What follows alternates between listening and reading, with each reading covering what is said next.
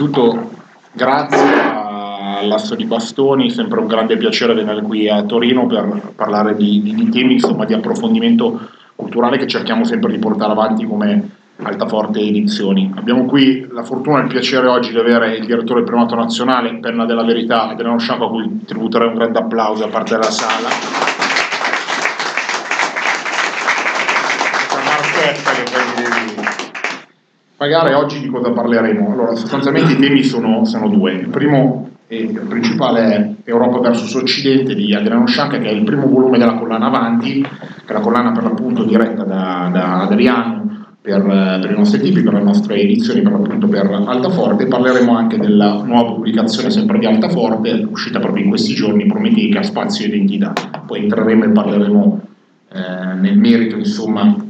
di cosa vuol dire questa rivista di studi sul sovraumanismo e sul- sulla nuova identità anche europea. Ma entriamo subito nel merito, entriamo subito a gamba tesa verso il- nel, nel tuo ultimo libro, nella tua ultima pubblicazione, per appunto Europa verso l'Occidente. Un testo sul quale abbiamo ragionato eh, nei mesi prima della, della pubblicazione, cercando di andare poi alla foce di uno dei temi principali per il mondo identitario e principali anche per,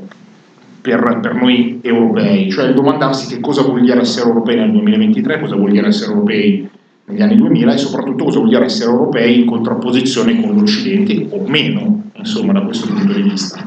Iniziando nell'analisi del, del testo, tu citi, ricordando un bellissimo libro che è una raccolta di testi di Guillaume Fay che è stato pubblicato qualche anno fa, ormai in alta forte Idee e Potenza,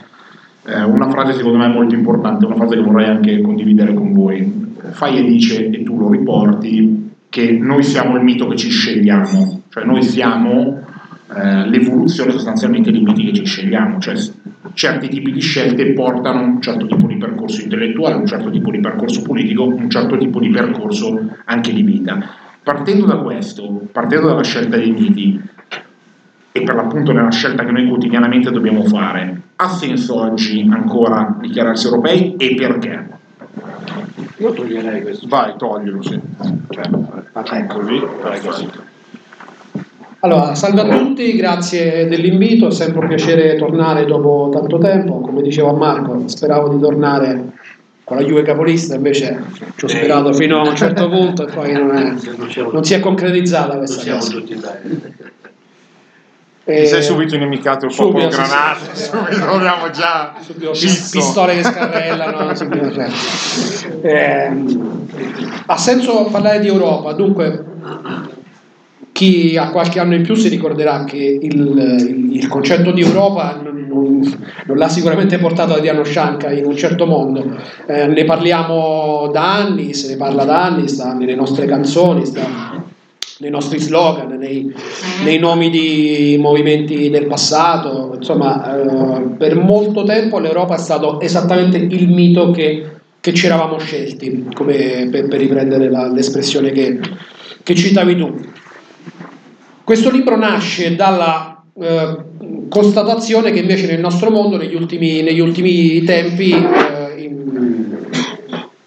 questo mito sembra essere venuto meno o quantomeno sembra essersi affievolito. E quindi serviva forse un- una messa a punto anche perché poi ho, ho- ho parlato di chi ha qualche anno in più ma c'è anche chi ha qualche anno in meno e magari questa, questa storia nemmeno la conosce quindi è bene tornare ogni tanto sui, sui fondamentali. Perché eh, co- come, come si è generato questo affievolimento di, di questo mito quando non il suo obnubilamento totale? Ehm,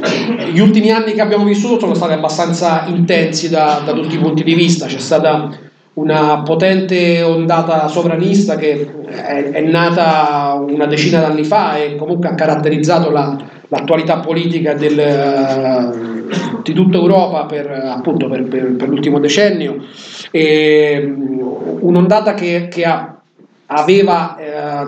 tante opportunità, che ha, che ha, mm, ha aperto tante partite, ha rimesso in gioco tanti- tante, tante questioni, ma che secondo me ha anche portato una serie di, di problematiche, una serie di,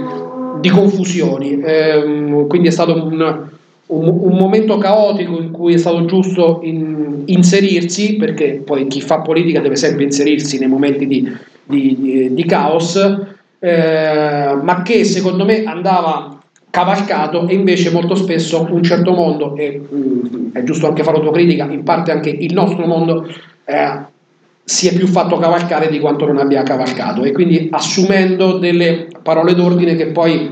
magari per ragioni tattiche, magari con il retropensiero che dicevamo certi slogan in pubblico, però poi tra di noi tenevamo ferma la linea di sempre. E però in realtà poi la politica è fatta anche di, di slogan di, di parole d'ordine. Le parole d'ordine quando le metti in circolo hanno anche una loro inerzia, hanno loro- un loro peso specifico e quindi quando parli certe parole ne vieni in qualche modo parlato, cioè eh, le parole che usi ti trasformano poi il tuo, il tuo pensiero. Eh, e il- la questione relativa all'Europa è proprio l'esempio plastico di, di- di tutto questo perché appunto oh, partendo dalle sacrosante critiche all'istituzione dell'Unione Europea, poi il, il discorso si è semplificato, si è, si è sempre più radicalizzato e poi alla fine siamo, siamo giunti a rappresentare l'avanguardia di, un- di una, di una protesta che rischiava di essere anti-europea, non, non semplicemente anti-UE. E, questo è stato un- un fattore. Più recentemente abbiamo visto, sempre in tema di, di anni complicati, insomma da- dal Covid alla guerra in Ucraina,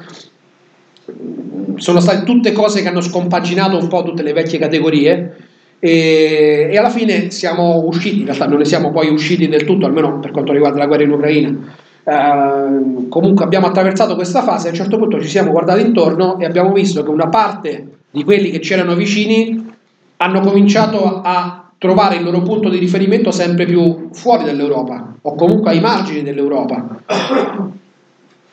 Penso a, appunto a, a, un, a una certa ammirazione acritica, ad esempio, per alcuni stati asiatici o eurasiatici. E,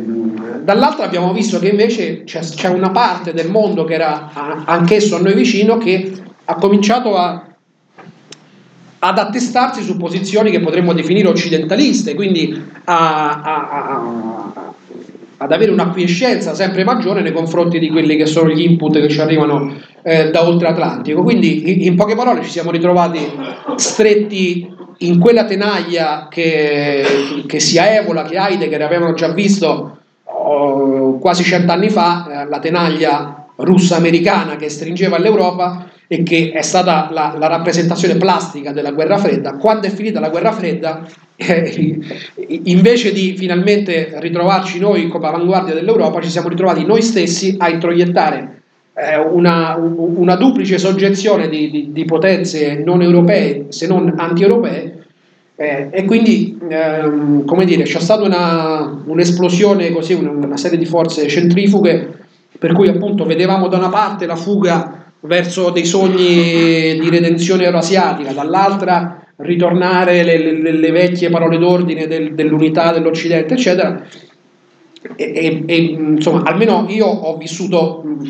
con, particol- con crescente disagio questa, uh, questa fase e, ed è per questo che nasce, che nasce, questo libro nel suo piccolo, insomma, senza pensare che, che un libro possa, possa, fare da solo la, la rivoluzione, quantomeno non, non questo. E, um, però insomma mi è sembrato giusto gettare un sasso e forse anche qualcosa di più nello stagno perché eh, appunto noi siamo i miti che ci scegliamo e mi è sembrato che ci stessimo scegliendo i miti sbagliati o che avessimo, fossimo indirizzati verso miti sbagliati e quindi stessimo diventando altro da quello che noi in realtà siamo, che poi è la definizione stessa di alienazione, no? cioè è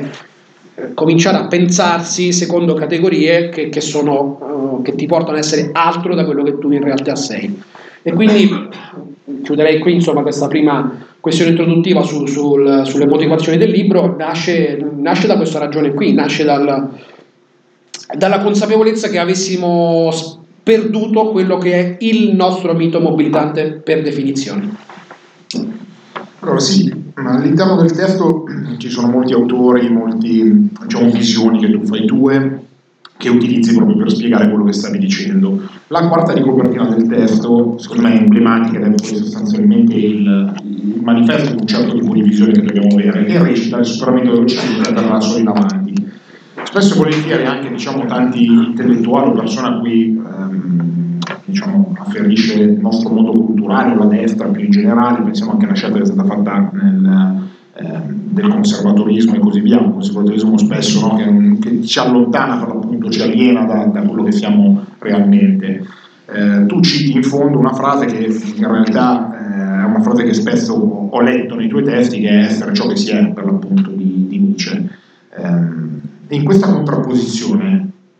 ricontinuando e proseguendo nel discorso che, che, tu stavi facendo, nell'andare avanti e nel scegliere quello che, quello che dobbiamo essere, quello che vogliamo essere sostanzialmente. Eh, spiegaci un attimo anche soprattutto il concetto perché spesso volentieri tu l'hai già introdotto, però è interessante perché spesso volentieri c'è un anti-occidentalismo d'accatto che non ci porta da nessuna parte, che non può portarci da nessuna parte dal punto di vista culturale, che in realtà ci fa perdere delle posizioni piuttosto che guadagnare. Sì, allora questo libro mh, mm, mira a uh, scollegare, cioè a, a, a, dimostrare che le categorie di Occidente e di Europa non sono sovrapponibili, ma sono anzi per molti aspetti eh, in antitesi. Di nuovo, non è una tesi che mi sono inventato io, è una tesi nuova, um, solo per citare la, la Nouvelle Droite, per dire a da molto tempo insomma, che, che, che, si batte su questo tasto e che, e che questi concetti vengono, vengono, introdotti. Io credo però che sia il momento anche di fare un passo in più, perché poi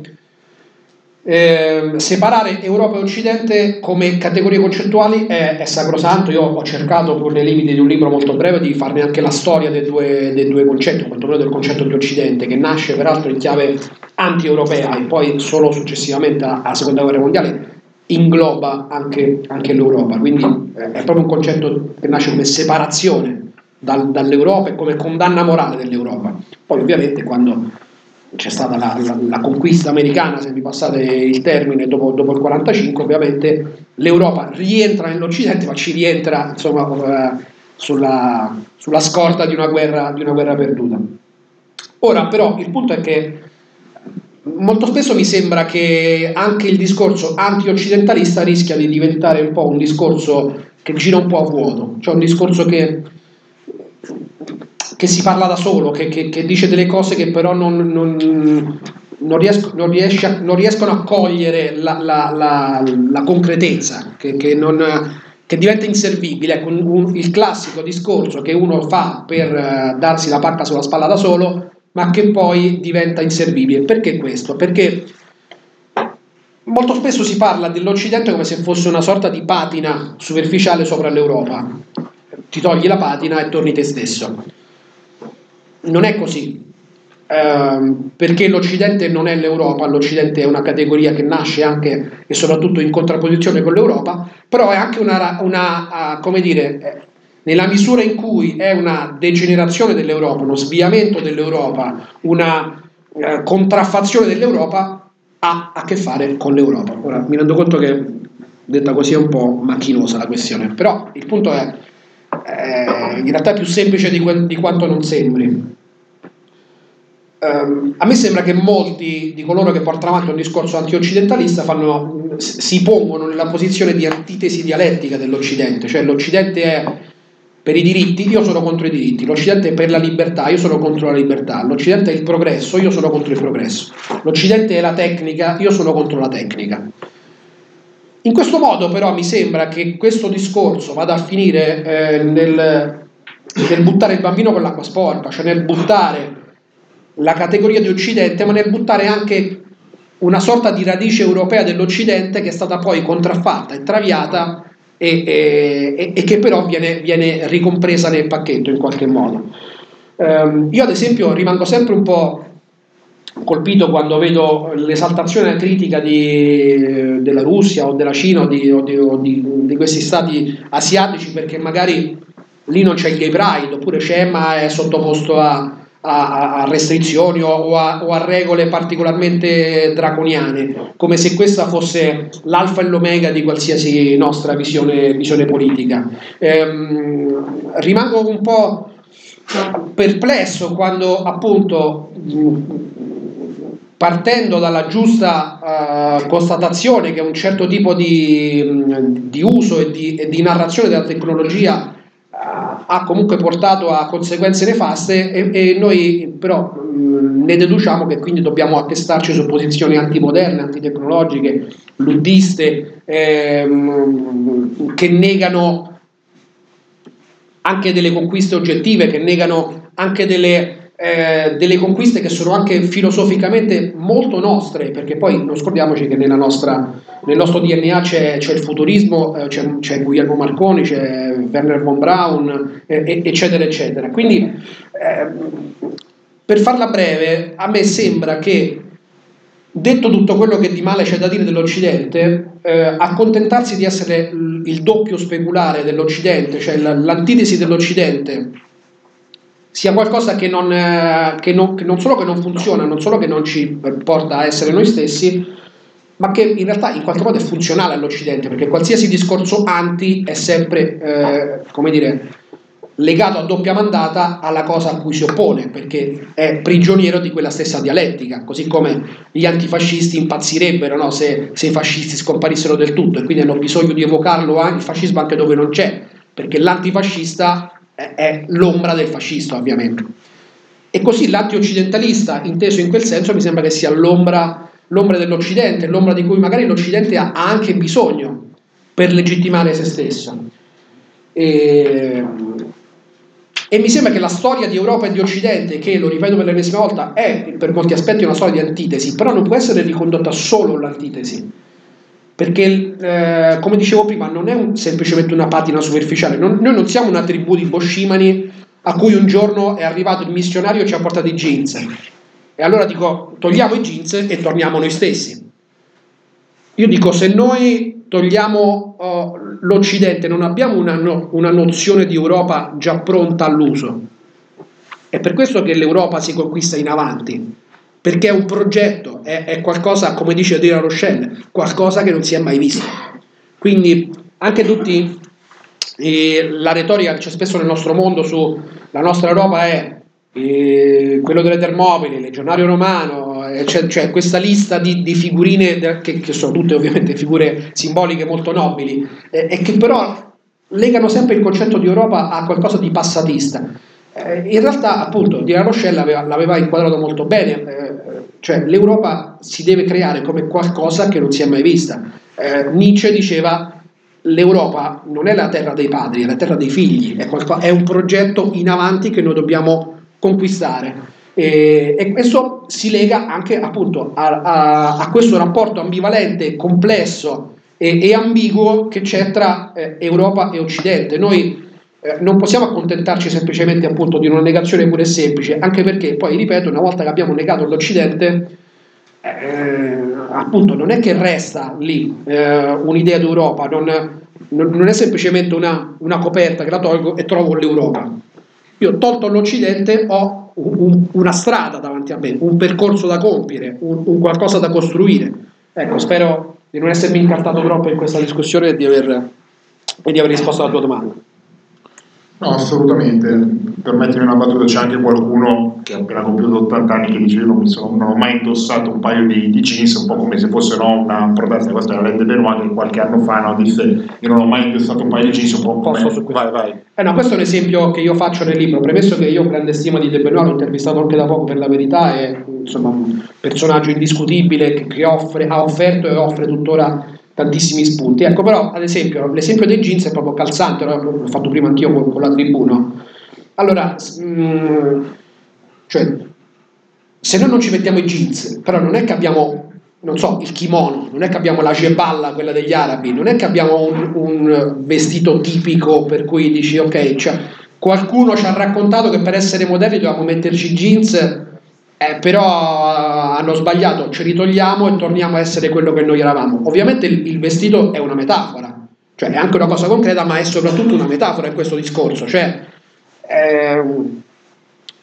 ripeto quello che dicevo prima, quando, quando ci liberiamo della parte occidentale che è in noi, poi quello che ci resta è un compito da portare avanti, non capito, uno, uno- un- uno strumento, qualcosa che è lì già bello che pronto, Eh, un'Europa che, eh, che è solo temporaneamente, è stata solo temporaneamente occupata, va, va via l'occupante e ricominciamo da dove avevamo lasciato. Non è così. Quando, quando, quando e se, come, come è auspicabile, ritroveremo noi stessi al di là della categoria di Occidente, troveremo di fronte a noi un, un compito da, da- da portare avanti, un progetto da costruire.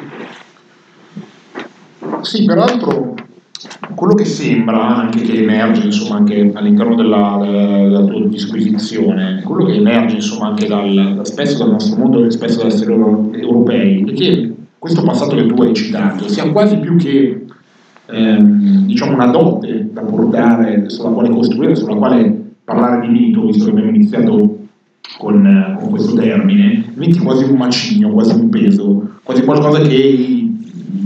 migliaia di anni alle nostre spalle siano qualcosa che ci zavornino a terra, che non ci diano una, una dimensione eh, di, di- di futuro. Penso anche ad esempio, secondo me è interessante anche per collegarsi con l'attualità, alla cultura diciamo più diffusa, il cinema, no? tu fai anche una distinzione all'interno del, del volume che è interessante perché tu dici eh, chi è che non si è formato vedendo film eh, sostanzialmente americani? C'è un, no, americani da questo punto di vista qui sono stati in grado di creare negli ultimi decenni nuove forme di mito, nuove forme di, di- di comunicazione. Senza però noi dovremmo anche ricordarci una cosa, che quando ehm, in, in Europa il cinema era appena arrivato, non aveva neanche 40 anni, la prima eh, enciclopedia sulla storia del cinema è stata fatta da Rebaté e da, eh, da Robert Bravigliac. No, da, no, da Brasillac mm, E? Il cognato verso il mio No, di Bardesh, Bardesh. Scusami, da Bardesh, cioè quanto fa vedere anche noi, spesso noi ce lo dimentichiamo, quanto il fascismo sia un fenomeno moderno, urbano, Anche i fratelli Lumière, peraltro, non anche i fratelli Lumiere erano camerati, questo non lo sapevo, ehm, cioè ci fa comprendere anche quanto spesso e volentieri il passato sia più un peso che un, che un trampolino verso il futuro. Ma questa in realtà è un'idea molto nicciana, infatti non so come è venuta questo lampo di genio. Eh, Per stare vicino a te che eh, sì, sì, sì. Nel senso che ehm, capisco perfettamente ovviamente il discorso sulla lunga memoria che fa ad esempio l'Istituto Iliad, che, che è molto presente in BNR, no? sul,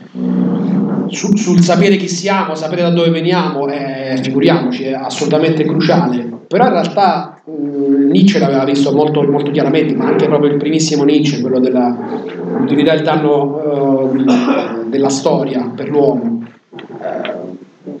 dove aveva capito che sì, a un certo punto per l'uomo troppo civilizzato la, la storia è, è un macigno, è qualcosa che non ti permette di muoverti liberamente e, e quelli che fondano, e, e il nostro compito oggi è fondare più che, più che non tramanda- più che non raccogliere qualcosa che ci viene tramandato, è come dicevo prima, pensare in avanti, fondare, creare qualcosa di nuovo. E, per coloro che fondano, cioè coloro che fondano nella storia sono quasi sempre persone, diceva Nietzsche, dei, dei, dei- quando parlava della genealogia della morale dei barbari biondi che arrivano e, e- e conquistano, che si rivolgeva poi alle orde indoeuropee, diceva arrivano come il fulmine, senza un perché, cioè non arrivano eh, eredi di una tradizione, arrivano come il fulmine, come, come- come qualcosa che, che appare all'improvviso e non ha da giustificarsi, che si giustifica da sé con la sua azione, con la sua presenza, con la sua, eh, con la sua eh, indole anche barbarica, possiamo dire in qualche modo. no? E quindi mm, non so, mi rendo conto che poi in un'epoca che, che, di cultura della cancellazione, ovviamente eh, lo slogan sulla, sulla bontà dell'oblio forse è, è- è, inservibile politicamente in qualche modo, perché sicuramente oggi più che mai è importante ricordarci chi siamo, da dove veniamo. Eh, però poi di fatto, eh, se noi riusciremo mai a fondare qualcosa, a- a- a-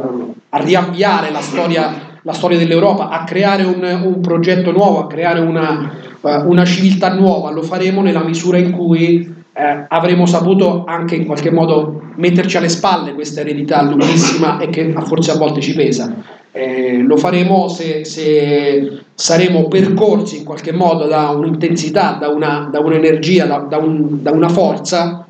che sarà una forza che si giustifica da sé e che non avrà eh, questa, questa mh, necessità, se non a posteriori, ovviamente, di, di giustificarsi attraverso questo lunghissimo, gloriosissimo, eh, ma anche a volte ingombrante passaggio.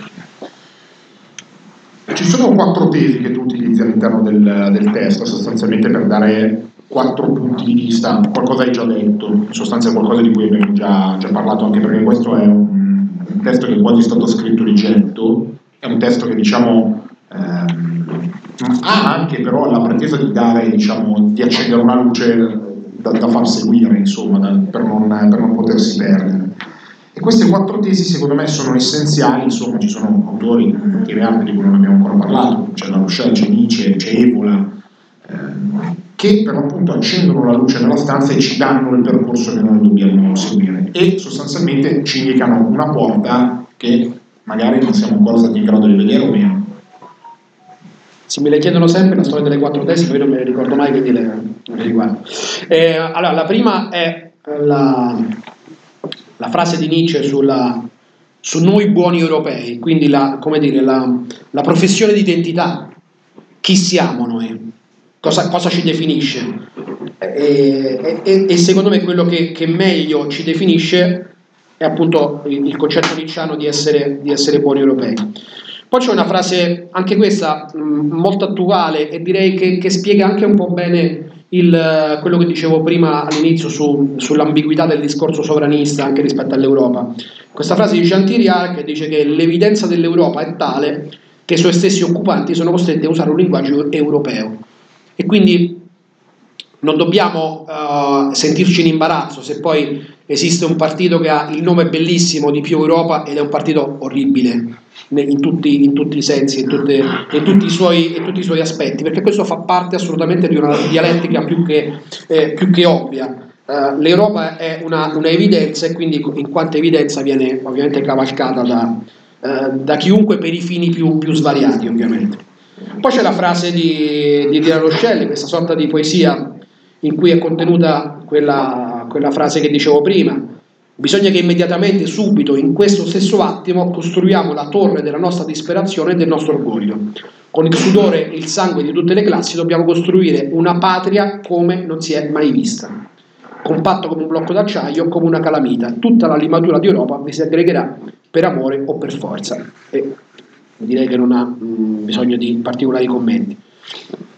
E poi c'è una frase di Giulio Evola sulla, sulla lotta e la vittoria, che sono due concetti che non vanno, non vanno disgiunti, la lotta e la vittoria. Perché se noi prendiamo soltanto la vittoria rischiamo di incappare in degli equivoci. A me sembra che molte delle, delle illusioni che, che un certo mondo si è fatto nel corso degli anni su, su Trump, su Putin, su, su questo e su quell'altro, eh, derivino proprio da questa fretta, da questa ansia di vittoria senza lotta, cioè dall'idea che noi possiamo agguantare la vittoria per interposta persona. È una cosa che ha sempre fatto la sinistra, peraltro. Sì, la, questo è molto tipico della sinistra che, che sono oggi per Tsipras e domani per, eh, per Zapatero e oggi per, per Gonzales. Ehm, no, come si dice? Sanchez, Sanchez Gonzales è quello vecchio. E oggi per Sanchez, cioè che si, si accollano, come si dice a Roma, tutte le, le vittorie degli altri. Ma questa è una cosa che ha fatto anche il nostro mondo. E l'ha fatto, come dicevo prima, per l'idea che forse anziché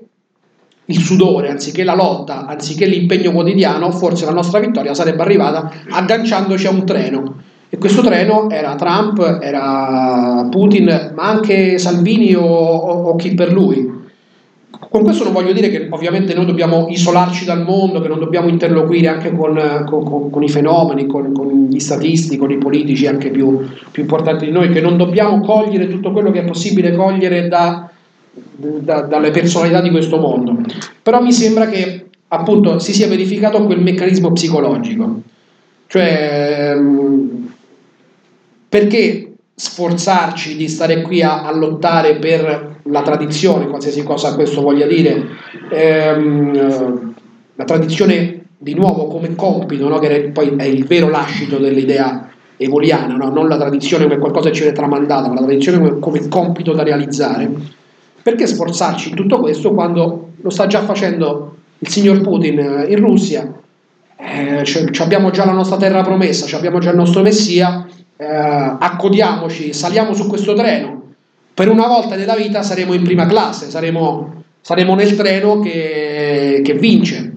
E però secondo me questa è una scorciatoia, perché è appunto l'ansia di vittoria senza lotta. E invece non esiste vittoria che non passi per la lotta.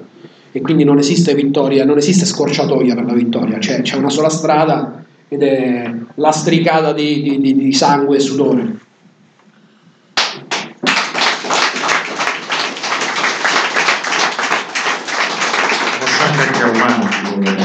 Credo di averla rubata a Gianluca questa frase, quindi giriamo il- l'applauso a Gianluca. Vabbè, secondo me diciamo, siamo entrati poi nel, nel, vulnus della- anche della tua produzione diciamo, dal punto di vista in- intellettuale, cioè quello anche di cercare nuove strade, quello di ehm, cercare di comprendere i fenomeni che ci circondano e soprattutto creare delle nuove sintesi. Ecco, forse qua all'interno di questo testo non ci sono delle risposte diciamo, vere e proprie, anche perché magari oggi, nel 2023, nel 2024, tra pochi giorni, non esistono delle vere e proprie risposte, anche perché quello che dicevi tu prima, non è che noi tiriamo giù il telo e sotto c'è, c'è l'Europa da, da scoprire o, o c'è l'Europa pronta per noi, è qualcosa che dobbiamo costruire. Si è perso effettivamente questo concetto della costruzione, del, del provare a essere avanguardia, cioè questo è un, un tema che- di cui abbiamo dibattuto tante volte ed è, giusto anche oggi indagare, capire che cos'è avanguardia, che cosa non è, siamo avanguardia, non lo siamo, come possiamo esserlo meglio. Da questo punto di vista qui mi ricollego poi, perché alla fine è tutto perfettamente collegato anche all'interno della, della produzione, al nuovo numero, il sesto, della rivista eh, Prometeica, rassegna di studi sul sovranismo, la tecnica l'identità sovromanismo, perdonami, ehm, che è una rivista citata da te, da Francesco Bocco, da, del romano Adolfo. Di Anselmo. Andrea Anselmo. Anche. Ehm, in questo termine, no, visto che si è parlato tanto di, di Dante, se non l'abbiamo citato, però in realtà è questo il vulnus. Spazio identità perché, soprattutto poi in una giornata come quella di oggi, dove eh, in questi giorni c'è Atreiu a, a Roma, peraltro è stato invitato anche eh, Elon Musk a, a dibattere, a disquisire proprio da Atreiu, ed è interessante perché un certo tipo anche di destra, pensiamo a Veneziano, Buttafuoco sulle pagine del giornale per quale scrittura Verità o Libero, subito si sono posti e dicevano no, però questo tipo di tecnologia, questo tipo di mondo, questo tipo di, di, diciamo, di stregoni del, che vengono dal nuovo mondo, che ci propongono la conquista di Marte e così via, sono un fenomeno da, da rigettare, da buttare via, da, da rifiutare assolutamente. Quando però in realtà se noi ci pensiamo, l'ultima grande conquista dell'uomo ormai ha più di 50 anni, che è l'ammaraggio sulla Luna, manca forse a noi una dimensione, qualcosa che magari è visto da pochi, che però sia una visione, qualcosa che ci conduca non verso una terra promessa, che è quello che ci insegna il progressismo, ma verso la terra che noi vogliamo costruire. Guarda, quando ho iniziato a parlare di Prometeica volevo proprio partire da, da Elon Musk, rispetto al quale, intendiamoci, avere un atteggiamento messianico sarebbe esattamente ricadere nell'errore che dicevo prima, cioè che eh, noi ci, ci, ci, agganciamo al treno Elon Musk e stiamo a posto così. Io non ho alcuna fiducia mh, a prioristica su personaggi di questo genere. Resta però il fatto che si tratta, ad esempio, di un, un tycoon, di un, di un imprenditore assolutamente tra i più influenti al mondo,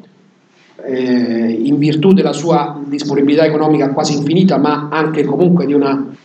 di una genialità da un certo punto di vista, da un, una sua capacità anche visionaria, e che comunque ha assunto negli ultimi tempi una sorta di dimensione anche politica. Qualche tempo fa Elon Musk ha twittato che stava, quando ancora Twitter non era il suo, ha twittato che stava leggendo Le tempeste d'acciaio di Junger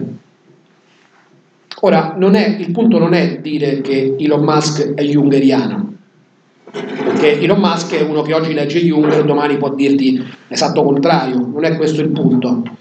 Può, può essere, già scordato di, di Junger. Il punto è un altro, il punto è che chi sta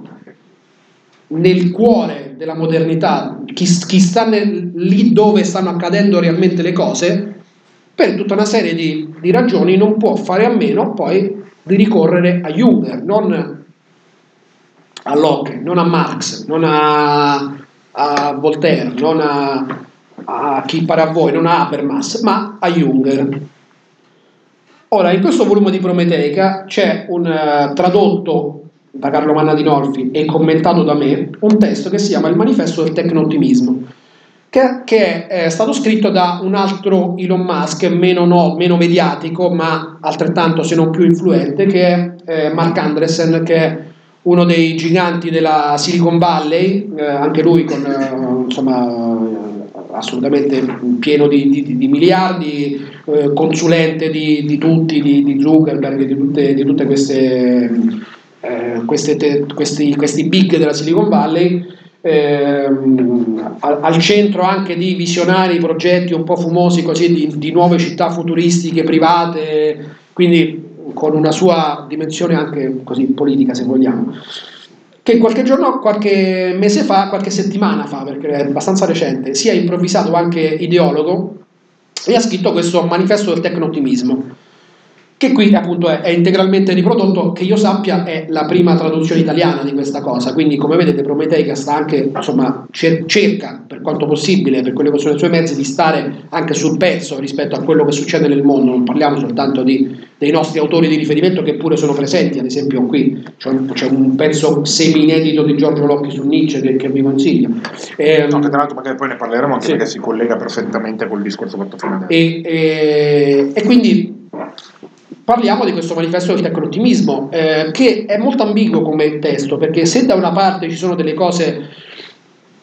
che vanno assolutamente respinte, che comunque non, eh, non vanno nella direzione del, del, nostro sistema di valori e comunque non vanno secondo me nella direzione di una comprensione eh, profonda de, dei meccanismi in atto, dall'altro troviamo un big della Silicon Valley che cita il manifesto del futurismo.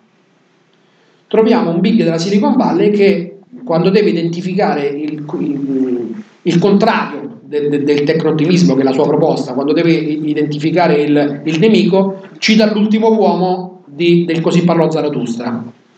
E di nuovo, non si tratta di dire che adesso Mark Andresen è, è il nostro condottiero,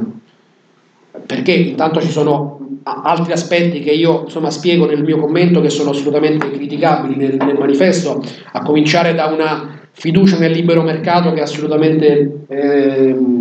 insensata secondo me. Però il punto uh, che al di là di questi bambinoni, perché poi sono tutti un po', hanno, hanno sempre un po' perché sono americani, un po' perché sono diventati ricchi molto giovani, sono dei bambinoni, quindi uh, Jungero o Marinetti per loro sono anche dei giochi a cui loro si appassionano e che domani possono abbandonare come fanno i bambini e scegliere un altro gioco, quindi domani magari tutti questi ci ritroviamo che dicono l'esatto contrario. Però il punto è che quando uno vuole pensare fino in fondo l'epoca in cui stiamo vivendo, deve, è costretto, nonostante tutto, nonostante eh, il, il, pensiero dominante, nonostante tutto quello che ci hanno detto su, su, tutta una serie di pensatori, è costretto a attingere a Jung, a attingere a Nietzsche, a attingere a Marinetti, peraltro riferimento anche particolare per un americano che sappiamo quanto poco eh, si interessino alla cultura, alla cultura italiana. E, e, questo mi sembra significativo, mi sembra però ancora più allarmante se nel momento in cui nella Silicon Valley riscoprono Junger e Marinetti e noi dove, mh, dobbiamo, che siamo gli eredi diretti, ovviamente assolutamente indegni, però diretti di quel fermento, dobbiamo essere noi a stare qui a dire che, che la tecnica fa schifo, che, che, la modernità va rigettata in blocco, che, che dobbiamo um, sfasciare il computer con la mazza da baseball come faceva Beppe Grillo prima di scoprire che esistevano i blog, eh, che dobbiamo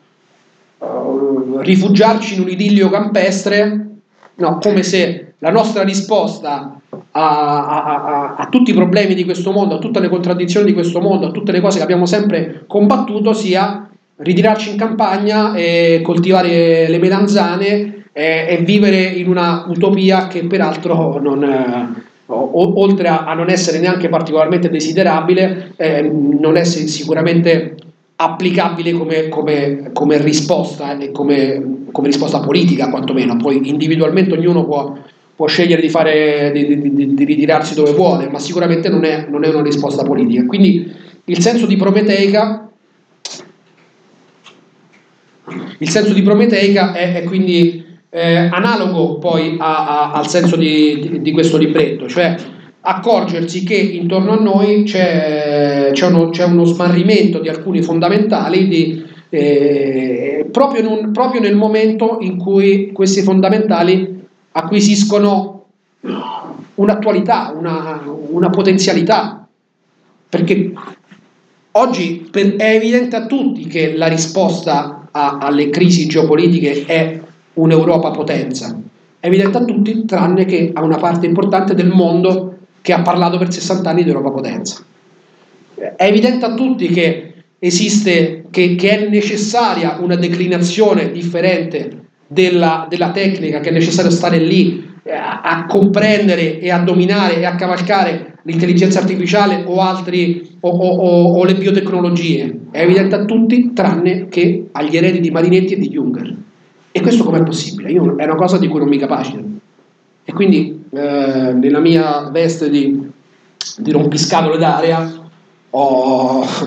ho, cercato di dar vita a tutte queste iniziative che hanno il solo e unico scopo di, di, di fare un po' da, da, da, da grillo parlante e da, e rompiscatole appunto rispetto a, alle, a quelle che mi sembrano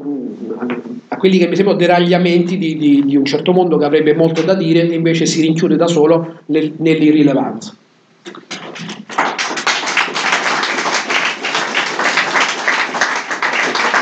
Abbiamo capito che non sei un grande fan delle melanzane, tra l'altro. Eh, battute a parte. Potrei risponderti un'altra volta. Vabbè, battute a parte. No, senti, tra l'altro, oltretutto all'interno di, di questo ultimo volume Spazio Identità di, di, di Prometeica è contenuto un testo di Giorgio Locchi, per l'appunto sul mito europeo, diciamo uno dei grandi meriti anche della tua produzione, e non solo è quello di aver riscoperto un compensatore eh, così originale come, come, come Giorgio Locchi, che ci riporta, secondo me, a un, a un contesto fondamentale che tu dicevi prima, Adriano Romualdi diceva una frase fondamentale, diceva noi dobbiamo essere nel mondo ma non col mondo. Spesso questo diciamo, insegnamento, che dovrebbe essere scritto in maniera luminosa nell'interno delle nostre menti, eh, ce, lo, ce, lo, dimentichiamo. Ecco, quanto e perché è importante anche tutta l'opera stai facendo, penso anche con come Altaforte, con Passaggio al Bosco, di riscoperta, di lavoro attorno alla figura di, di Locchi, visto che comunque insomma, stiamo parlando di un pensatore che ha tenuto a battesimo Fai, Vial, è lo stesso De Benoit e tanti altri pensatori intellettuali in Italia. Allora, quando io ero un ragazzino che stavo, cioè prima ero un ragazzino, facevo liceo, poi sono andato a fare l'università a Roma e frequentavo la, la libreria Europa, all'epoca c'era, che appunto era ricca anche di testi vecchi, di, eh, un po' una miniera d'oro, soprattutto nella sede che, che trovai io quando, quando, stavo a Roma.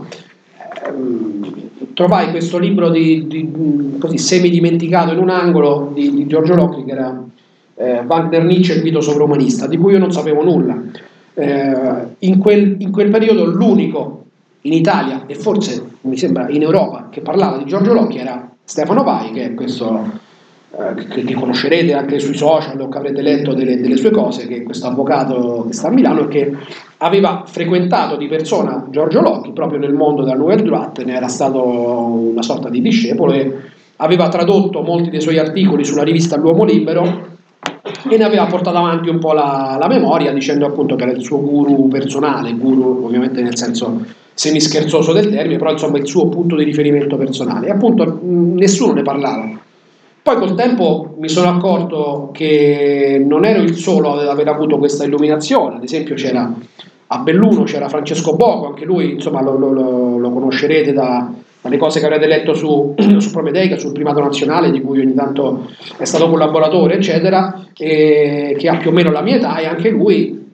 eh, anche lui studioso di filosofia, peraltro come me, a un certo punto aveva scoperto questo, questo pensatore e, e, per tutti noi più giovani, e poi ne sono venuti altri, Valerio Benedetti che, aveva, che veniva da tutt'altro percorso, anche lui, lo, lo diciamo prima in macchina, che prima, prima, ancora di essere in Casa Pound aveva un suo blog universitario che si chiamava Augusto Movimento e, e anche lui lì parlava di, parlava di Giorgio Locchi, quindi una nuova generazione scopriva questo pensatore dimenticato. Perché eravamo rimasti tutti folgorati da Giorgio Locchi? Perché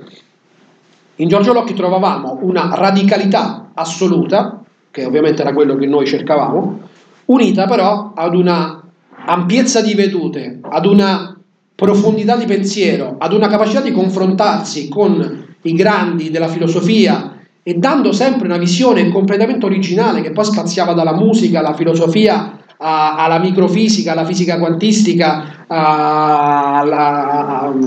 a tutta una serie di, di, di riferimenti che veramente lasci, mi lasciarono a bocca aperta quando, scoprì, quando, quando li scoprì. E, e quindi sa, riuscire a saper unire, perché poi nel nostro mondo c'è sempre stato chi, eh, dire, chi studiava, chi, chi leggeva, chi, chi, scriveva, che però poi tendeva sempre ad avere, proprio perché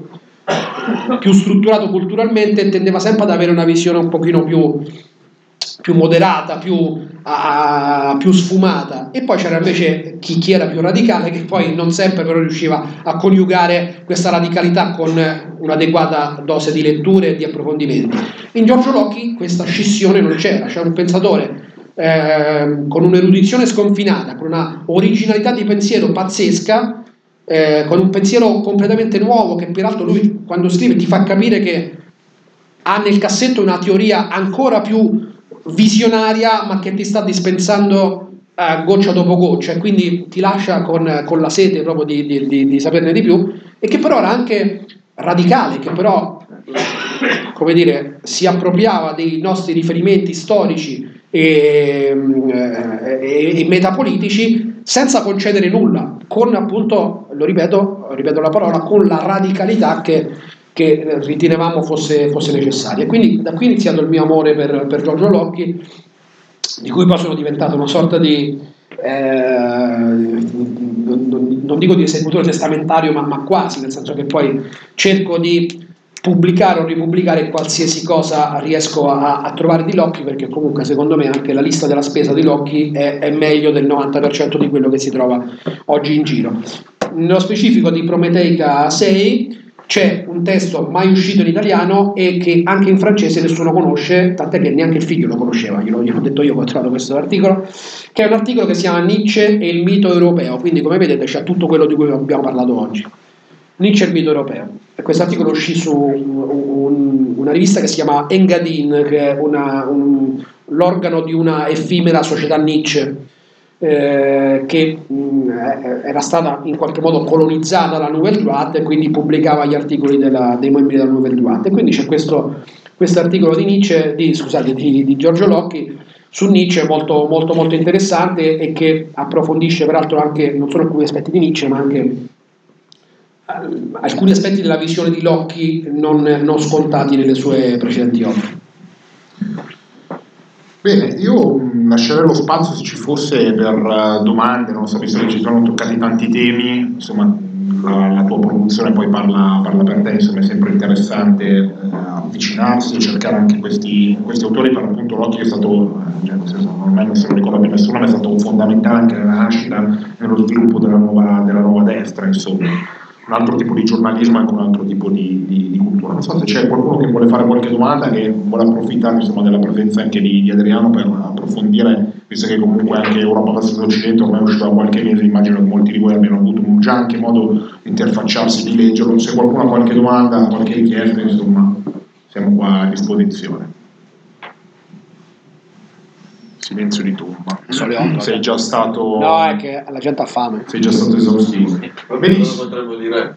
Perché non ristampare il mito sovrumanista di Giorgio Locchi? È stato, è stato ristampato, sì, sì, qualche, ormai forse un Perché è anno. una vecchia edizione di Sì. Acropolis, quella di Sì, sì, sì, che è quello che, che avevo anch'io, è stato ristampato da Passaggio al Bosco e c'è, per- sì, sì, c'è peraltro una mia prefazione in cui ricostruisco la storia del libro che non, ehm,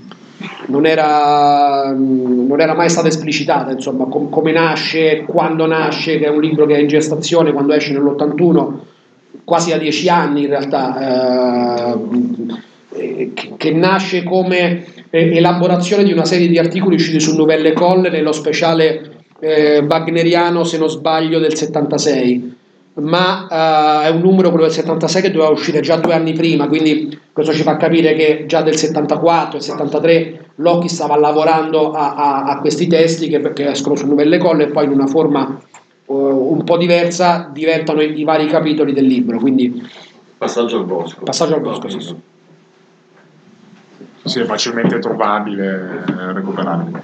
Allora, per chiudere, io Adriano ti ringrazierei, vorrei che ci fosse un grande applauso insomma anche per tutta...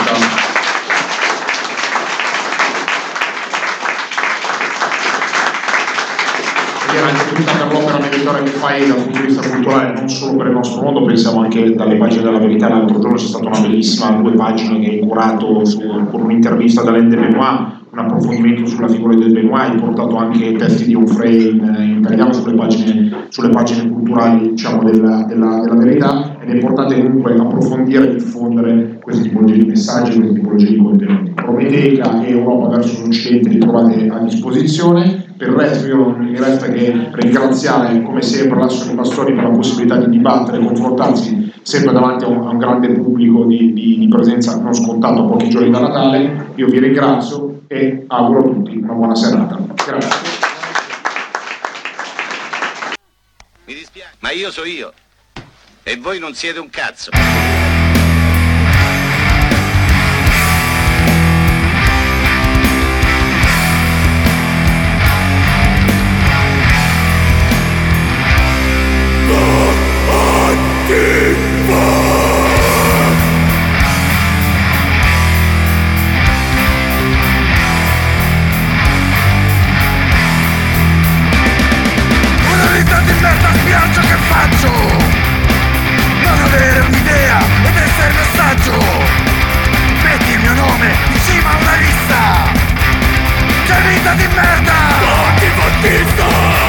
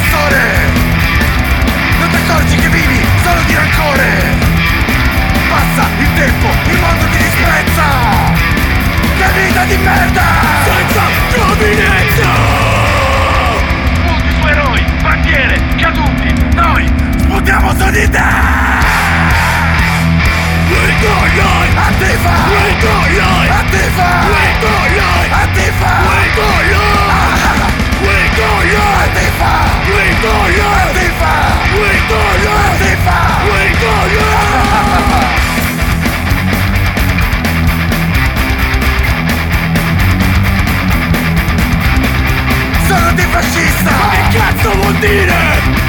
Con te non ci parlo. Che cazzo devi dire? Figlio dell'ignoranza Un famineo partigiano Che vita di merda. Piangere se ti sfondiamo. Coperto da questura giornali politicanti. Attacco, colpisco la logica dell'anti. Servire senza terra Servire senza onore. Che vita di merda. Terrore, terrore bandiere, caduti, noi sputiamo su di te! We go young, Antifa! We go young, Antifa! We go young, Antifa!